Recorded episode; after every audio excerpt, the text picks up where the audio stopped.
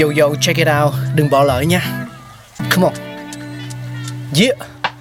Thankful we got con người sáng tạo mà sống dồi dào tình tuổi trời sao vương cao là tích tắp phát minh đầy ắp xây đắp tương lai có một không hai nhưng liệu có ai còn nhớ dùng Xin được gửi lòng biết ơn vô hạn đến những con người không ngừng sáng tạo, mang đến những phát minh mới thay đổi cuộc sống.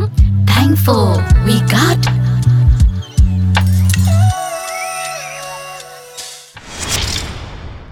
Xin chào tất cả quý vị thính giả thân yêu. Cáo đã quay trở lại trong không gian khám phá những phát minh trên nền tảng ứng dụng FPT Play với một dự án rất thú vị đó là podcast Pladio.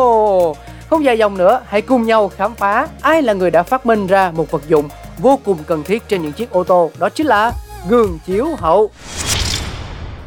Mỗi khi kiểm tra tình hình giao thông qua gương chiếu hậu xe ô tô, uhm, mình có thể cảm ơn một người dân thành phố Saginaw, đó là Ray Harrow, người đã phát minh ra thiết bị cứu sống hàng ngàn người mỗi năm. Con đường sự nghiệp của ông có rất nhiều ngã rẽ. Ban đầu Ray được đào tạo để trở thành kỹ thuật viên nha khoa, nhưng khi chiến tranh Mỹ Tây Ban Nha nổ ra, ông gia nhập hải quân. Sau khi xuất ngũ, ông lại bước vào ngành công nghiệp ô tô khi đó còn non trẻ. Duyên nối duyên, Ray có cơ hội tiếp xúc và làm việc với đội đua xe Buick gồm Bob Berman, Louis Strang và Louis Chevrolet. Ông sau đó trở thành thợ cơ khí cho nhóm này.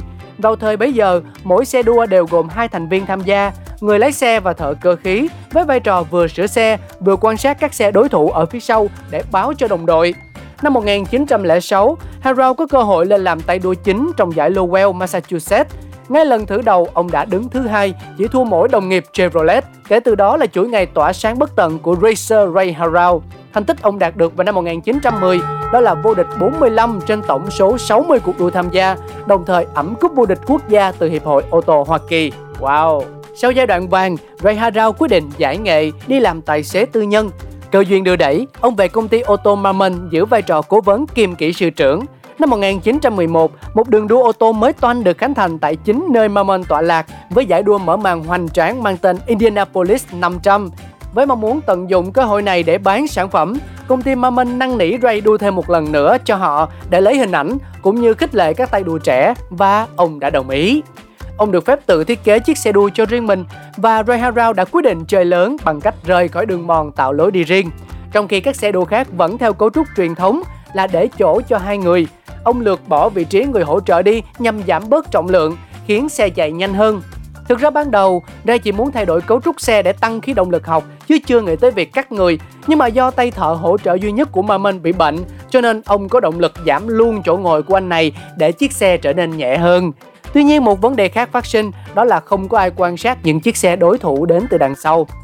Cực kỳ nhanh trí, Ray Harrow hàng thêm chiếc gương to với bốn chân trụ dựng ngay trước vô lăng để hợp thức hóa tiêu chuẩn của chiếc xe đua thời bấy giờ. Thiên hạ trầm trồ về thiết kế xe đã đành, Ray còn khiến cả nước Mỹ kinh ngạc vì là người chiến thắng luôn cuộc đua đó với 10.000 đô la tiền thưởng. Wow!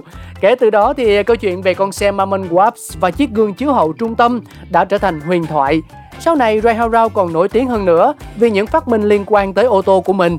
Tuy nhiên, cha đẻ của gương chiếu hậu lại không đăng ký sở hữu cho sản phẩm này, dẫn đến câu chuyện kỹ sư Aimé Berger được cho là người đầu tiên được cấp bằng sáng chế cho gương chiếu hậu với cái tên Cope Spotter vào năm 1921.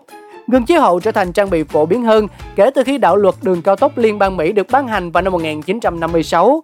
Sau đó, đạo luật an toàn giao thông và phương tiện cơ giới năm 1966 cũng đề cập đến các tiêu chuẩn an toàn và có nhắc tới khả năng giúp người lái quan sát phía sau nhưng chưa bắt buộc. Đến cuối những năm 1960 thì kính chiếu hậu bắt đầu trở thành trang bị tiêu chuẩn trên xe tại Hoa Kỳ. Có một câu chuyện vui, đó là Ray Harrow đã không thực sự quan sát được các tay đua phía sau nhờ vào gương chiếu hậu bởi vì đường đua khi đó chưa được đẹp như bây giờ, nó khá là dằn sóc khiến cho kính bị rung lắc mạnh. Việc ông được nhất một phần là do may mắn, phần khác là do chiếc xe nó nhẹ hơn hẳn bởi vì chỉ có một người nên nó dễ bỏ xa những chiếc kia. Ờ, thực hư như thế nào không biết, nhưng rõ ràng từ sau giải đua đó, việc gắn gương chiếu hậu trở thành mốt của các xe đua và sau này là xe thương mại. Và đó là câu chuyện cáo kể trong góc khám phá những phát minh ngày hôm nay. Hy vọng là mọi người đã cảm thấy thú vị. Chúng ta chắc chắn sẽ còn gặp lại nhau trong những số kỳ sau nhé. Bye bye! Các bạn